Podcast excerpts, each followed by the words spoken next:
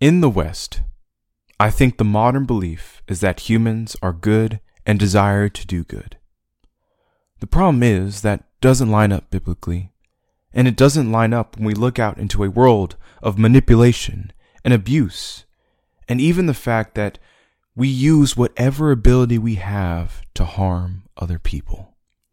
It started in the garden, it continued to Cain, and now it is acted out by humans on the daily. But how do we overcome this constant desire for power? We're going to talk about that today on The Pilgrim Song.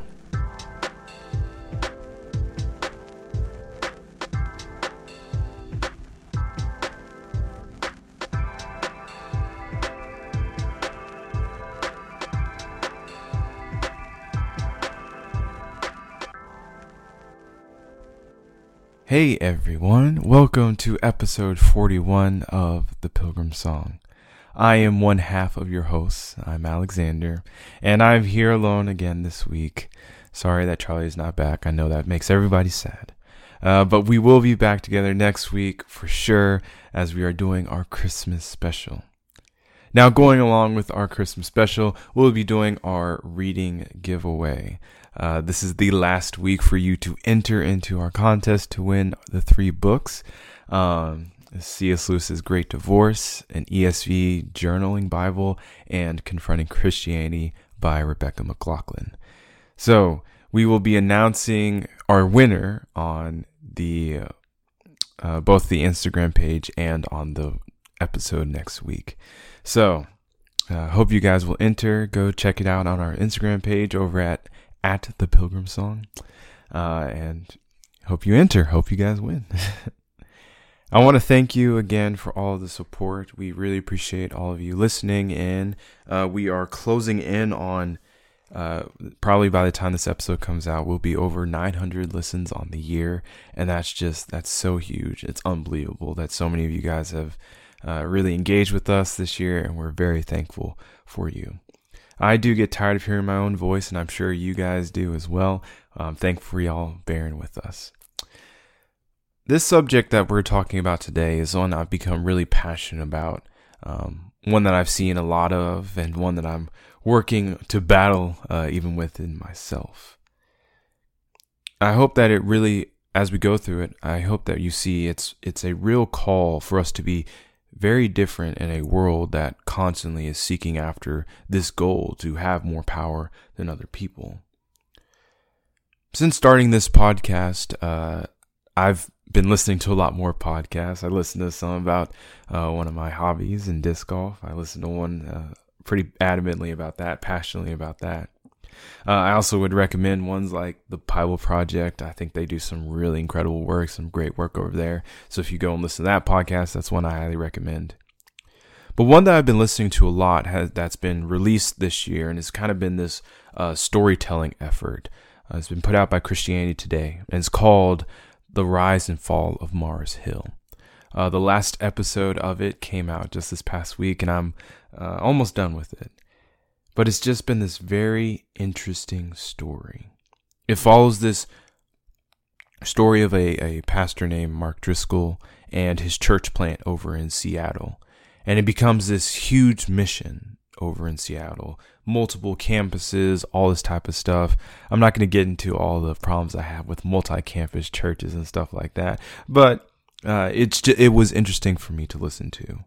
Um, and basically he becomes this huge this huge deal and then it absolutely collapses in on itself. And a big part of the problem is Mark Driscoll. It is this one guy, this one pastor who had way too much power. And with this power, he abused and he domineered. And to challenge him and to challenge what he said and whatever he preached, it was like you are challenging the words of God Himself. And as I listen to it and I'm hearing these stories, it's heartbreaking because it's ended with a lot of people losing their faith. It's ended with uh, people having to go to tons of therapy to recover from this trauma. It is unbelievable. It's heartbreaking and it reminds me of basically the fourth episode of the Pilgrim song that I did on Robbie Zacharias. Very similar. And it made me, both of these stories, both Mars Hill story and Robbie Zacharias, Ravi Zacharias, have made me think about the position that I have been put in. I genuinely believe that uh, God wants me to be a preacher of His gospel and a preacher of His word. And it reminds me that while I am not in a position of similar authority in any way close to this, it would be very easy for me to spiritually abuse people. And I have to be so extremely considerate of the positions I put myself in and the words I use and how I act and how I treat people. I have to be very serious about that, acting as Jesus did. And it's made me see some flaws in myself that I really need to be working on and constantly repent of. And I'm prayerful that the Spirit continues to help me and continues to help me grow in that. A big problem at Mars Hill was power over people. Mark Driscoll dominated people and it's simply a microcosm of the problem that mankind as a whole struggles with all the time. I've recently been going through First John with my congregation, and it's it's an incredible epistle. It is heartbreaking as you see your constant failures, but it is also the most wonderful book about reminding us how we can know, we can have this assurance that I'm going to be saved by the Lord not based upon my righteousness, but based upon the fact that Jesus is my Savior. And it's just, it's beautiful. It's wonderful. It reminds us of key elements of our faith love. Like, need to be talking about that more, about grace, all that wonderful stuff. When chapter 3, John brings out this example to differentiate between love and hate, and he uses Cain and Abel he says in chapter 3 that Cain kills Abel for this particular reason because his brother's actions were righteous and his actions were not. So he hates his brother for doing the right thing. And instead of humbling himself, knowing that God's going to have mercy on him and that he has a chance to do it again, he instead takes power into his own hands. He wanted control. And he goes out and he kills his brother. Pretty much any time these words are used in the Bible of taking, it is negative. It is people abusing whatever power they have so they can harm people. Abraham, the father of our faith, and Sarai kick out Hagar after she participates in the plan that they were the ones who cooked it up. They both had power over this slave, and they used it. Israel struggled with idolatry quite a bit, and I think that there's a variety of reasons that can be put in there. But I believe a big part of it is that when you go out and you chop down a tree, or you start cutting this thing out of stone, or you make it out of in a golden cast, or whatever it is, you are making a God. And this God, maybe he can inconvenience you in some ways. But ultimately, you are in control of what this God does. This God really isn't making any of the demands, you're the one making the demands. And it's a lot easier to worship a cow that you set up or something that you cut down instead of Yahweh, who doesn't have an image that is bowed down in front of and cannot be controlled. As a matter of fact, he's the one making the rules. It's a much harder God to worship. And it's very scary for us who like or who are struggling with this power, who are struggling with this desire for power. It's scary to know that someone out there, this being out there, has infinitely more power than us. David grows up a humble shepherd. And before his kingship, he's humble and doing whatever he can to serve God. But then, as he starts getting closer to his kingship, he starts changing. You may disagree with me, but I think that his taking of the sword of Goliath was just a step through the door of failing to trust in God. that he trusted in the sword of his slain enemy rather than the God who had slain him. He turns to the Philistines instead of to God. He takes multiple wives, which is acting, you know, taking a harem is more like a pagan king, definitely not what God called on his kings to be like. And the most famous story he has about is about him taking Bathsheba. And the power dynamic between them is huge.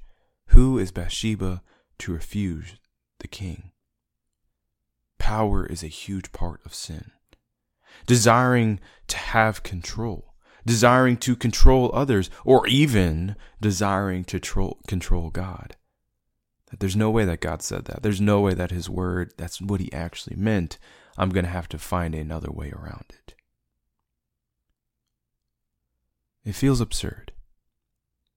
And perhaps you're in your mind saying, Alexander, I have never struggled with abusing power. Don't know what you're talking about.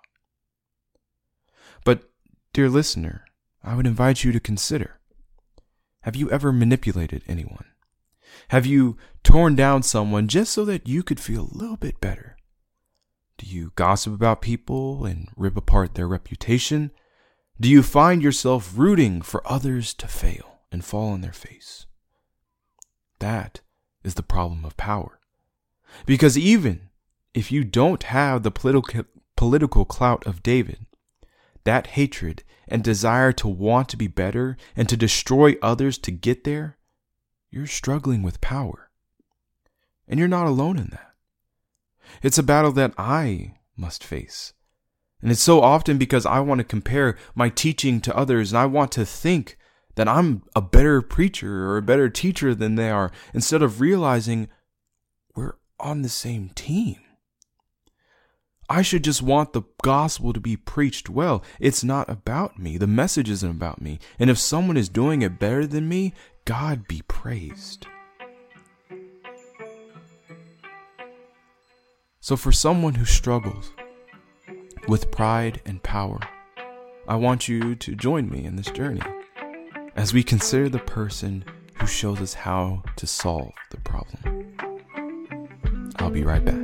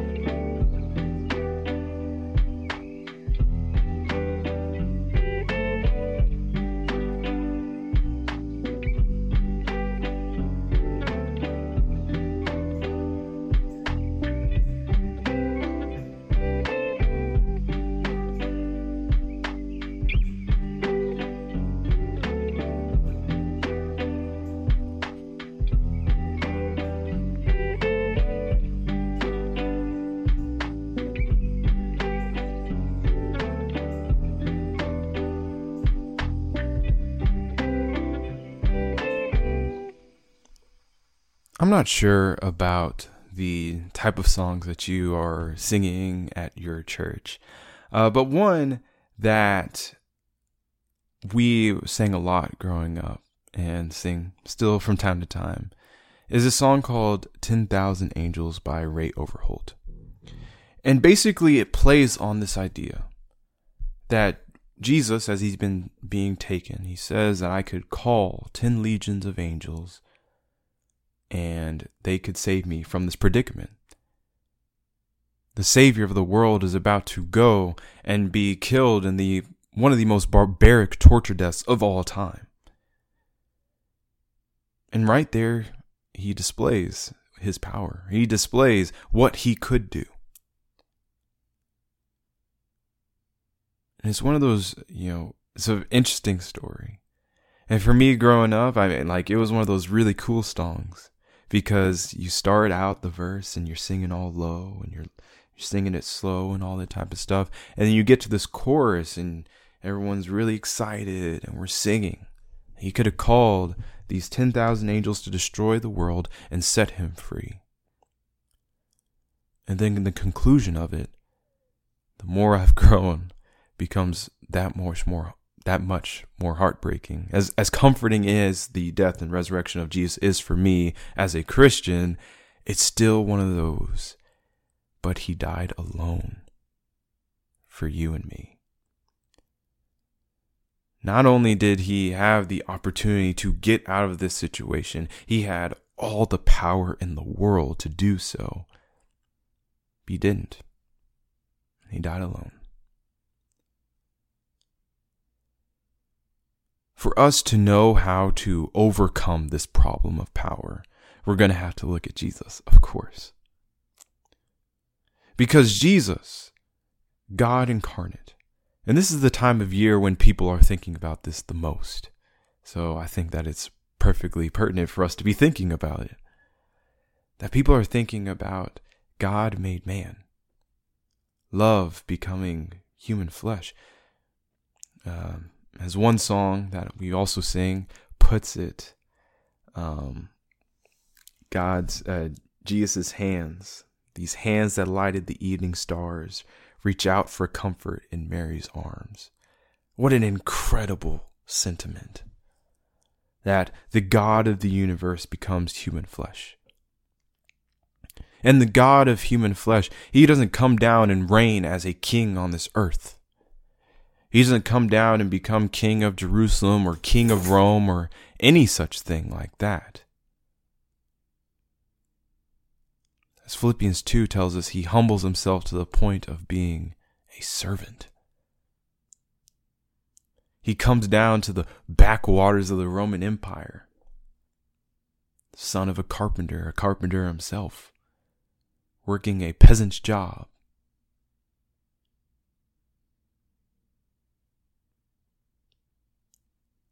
One of the defining aspects of who Jesus is is his meekness.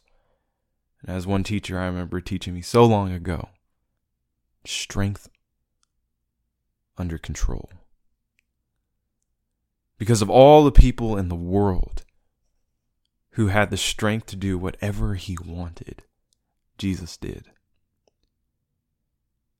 That Jesus did not have to go to that cross if he did not want to.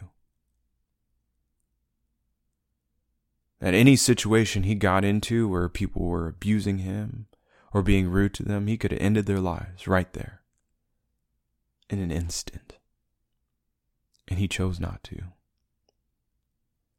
That Satan, when he was out in the wilderness and he was being tempted with all the nations of the world, he refused. And when he was tempted to I mean, it was it's been a little confusing for me. Why would Satan try to get him to throw himself off the temple? Part of it is pride. I'll show you. But it's as Jesus responds, it's you don't put me to the test. You don't put the Lord your God to the test. So the reality of power in Jesus' life. The reality of how we see power needs to be used is it's not so that we can dominate other people. It's not so that we can use our talents or whatever God has given us to abuse or harm other people. But rather, our lives are to be laid down. That Jesus comes into this earth not so that he can lift himself up. He came to serve. And as Philippians 2, uh, that very famous passage, as it concludes that one day everyone is going to confess the name of Jesus. He didn't come to this earth to be served, but he is glorified, he is exalted, and deserves it. Living a perfect life sacrificing on our behalf. It's so incredible for me to think about the fact of what Jesus got on that cross and when he was resurrected. And the reality is that he got out of this deal, you and I. He went through all that death and all that punishment and the torture. Like, if you just go through and read the crucifixion accounts of Jesus at any point, it should be humbling. It should be unbelievable to hear the story about a perfect person being treated so ridiculously by religious leaders, being treated so ridiculously by his government, having his back shredded, being mocked, having sham trial after sham trial, being accused of things that he had no right to be accused of, things that he didn't do, claiming things that he didn't claim over and over and over again. But he goes because he knew that it would redeem my soul. He knew that would redeem your soul. And that's why he was willing to go. He had all the power in the world and the ability to stop it if he desired. But he laid it down, laid down his life for you and I. The name Christian is important because what it says to the world is that I am a follower of Christ. Now, a lot of people wear that name and refuse to actually follow Christ and will just label anything as Christian as they want to. But what it means to be a Christian means that I'm going to follow Jesus. It means that just as he laid down his life, I am called to take up my cross daily and to follow him. That means that just as he loved people when it was the most inconvenient possible thing for him, I'm going to do it because that's the example that he's shown to me. That he did not desire power over you and I. He did not desire power over the will of God. And the reality for us is sometimes that is what we desire more than anything. We want control over our lives more than what is the will of God. We desire our own way. We are desire that other people fall down so that we look better. That's not the way a Christian lives. It's not the call that a Christian has. So, as you look at Jesus' life, as you go through and you read for yourself, I encourage you to read the Gospels as often as possible. As you go through those stories, and you see the people that he clashed with, it were those who were refusing to give up their power. Matthew 23 is a chapter that I reference quite a bit where he's calling them broods of vipers and whitewashed tombs. Things I wouldn't feel the most comfortable saying because I understand that in a lot of ways I'm a whitewashed tomb and I'm a hypocrite too. Jesus didn't have that problem. He wasn't a hypocrite. But as he's sitting there and calling them the, these things, it's because they are these unrepentant people who had been putting these bondages on other people and had failed to emphasize the weightier matters of the law. He talks about them, uh, you know, dill and cumin, these tiny little plants, and they're tithing them. They're cutting off a tenth of them so they can give. So they're tithing the tiniest little house plants in their uh, in their houses, but they are forgetting all about justice and righteousness. They had esteemed their own laws over the laws of God. And the problem with that is, well, that makes them look like the righteous people. That means that they have been wearing this this label of a Pharisee as these these holy men, these holy teachers who everyone needed to be listening to. They weren't even listening to what God had to say. They had made the law a burden on others.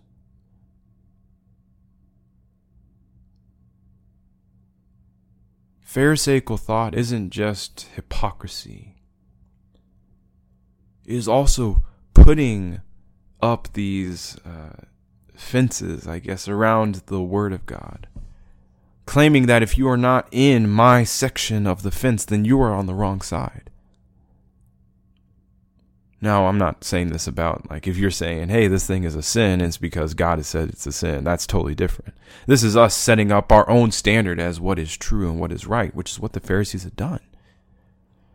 So when Jesus, who follows the law perfectly, interrupts those patterns, the reaction is, look at this sinner. Look at this messed up person. Look at this broken person. When they're the ones who needed forgiveness and repentance. It's very important for us to consider. Jesus came to this world to show us what true power was. It wasn't setting up rules around other people, trying to prevent them from getting into the kingdom unless they looked exactly like us. Rather, he came to show what love looked like, what truth looked like, how evil sin is that it needed to send a perfect person to the cross. So, to follow in his life, I must give up my power. I must give up my pride, and I must serve God. I must serve and love my fellow man. I must stop gossiping. I must stop desiring other people to fail just so I look better. These are the things that I should desire when the Christ life has truly taken over. In Christ, we see that true power is laying down your life, laying down your arms, laying down yourself, giving yourself over to the will of God. So, how does this look in our lives? I'm going to put some ideas out there, and I'm hopeful that it will help us think about this as we get into this holiday and thinking about all we can do to help other people and serve other people. Hopeful that it'll give us at least some ideas and some inspiration going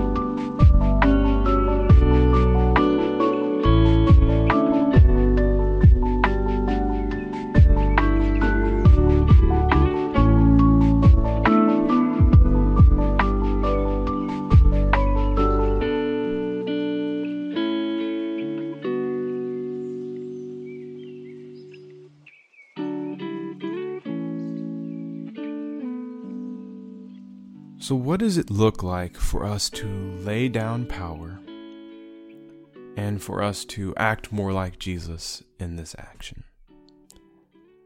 Well, of course, I think it starts with just plain and simple humility. Um, it's not so simple as just saying, be humble, right?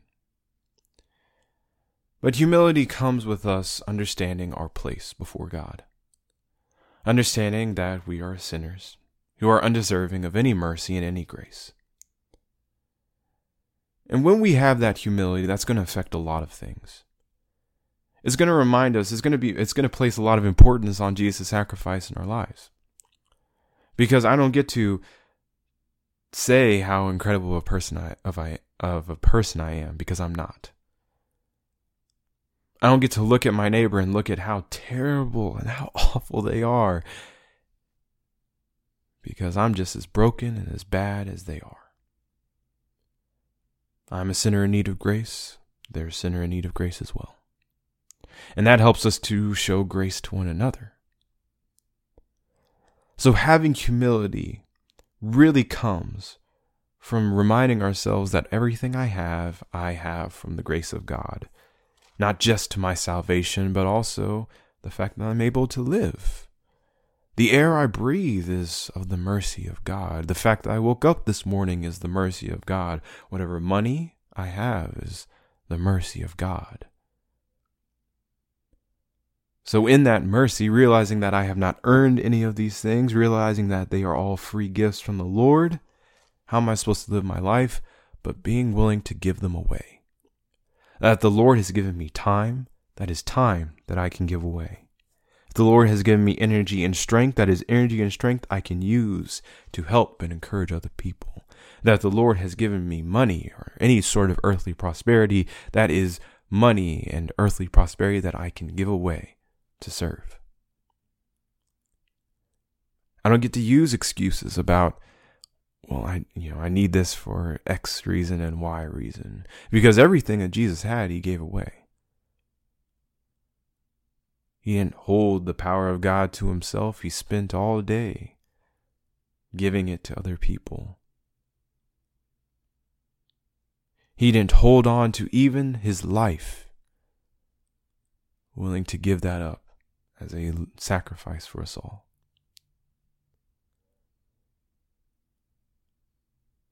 To really get rid of power is going to be remind it's going to be a reminder of what the Lord has done in our lives and how that's supposed to impact, how that's supposed to change us. What this also means is that we repent of the actions that we try to take against other people. Manipulation is really easy to do because we start guilting people.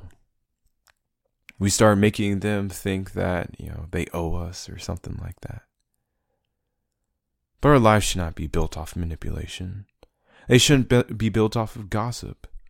And so often that's the point of gossip is let me tell you this dirty little secret about somebody so that they look worse and I look better. Or maybe even not that I just look better, but just in general, that someone else looks bad. Instead, when you have a problem with someone or you're struggling with something they do, you go and tell them to their face. And if you struggle to go and tell it to your face, their face, there's probably a problem with the way that you're thinking about it. It's probably something that's actually not that big of a deal, and you've made a big deal out of it because you don't like them and you don't want them to succeed or whatever else. Fill in the blank. I used to have a Twitter and I thought, you know, and I would subtweet, you know, it's a dumb and childish thing. And instead of telling you to their face, even saying it, sending a text directly to that person, I'd much rather tell the entire internet about you, but I'm just not going to put your name on it. And I thought that was better. It's embarrassment. If we really have problems with people, we need to just be telling them to their face not trying to tear them down behind their backs. Because if we are really seeking to encourage them to grow and to do better, we should want them to know. We should want them to know, first, that we care about them and we appreciate them. But here's this thing that bothers me about something you said or this way you treated this person. And I just want to encourage you to think about this, all that type of stuff. If someone still responds to you badly, that's that's a problem with their heart. But that does not justify us uh, gossiping about one another. Again, as we go into this holiday season, a lot of focus comes to how we can serve and how we can help. We talked about this a little bit in our gratitude podcast, which was a fun one. But there's a lot of people who are going to be serving you these couple of months. If you go out with your family to a restaurant, there's going to be waiters and waitresses who are pretty understaffed.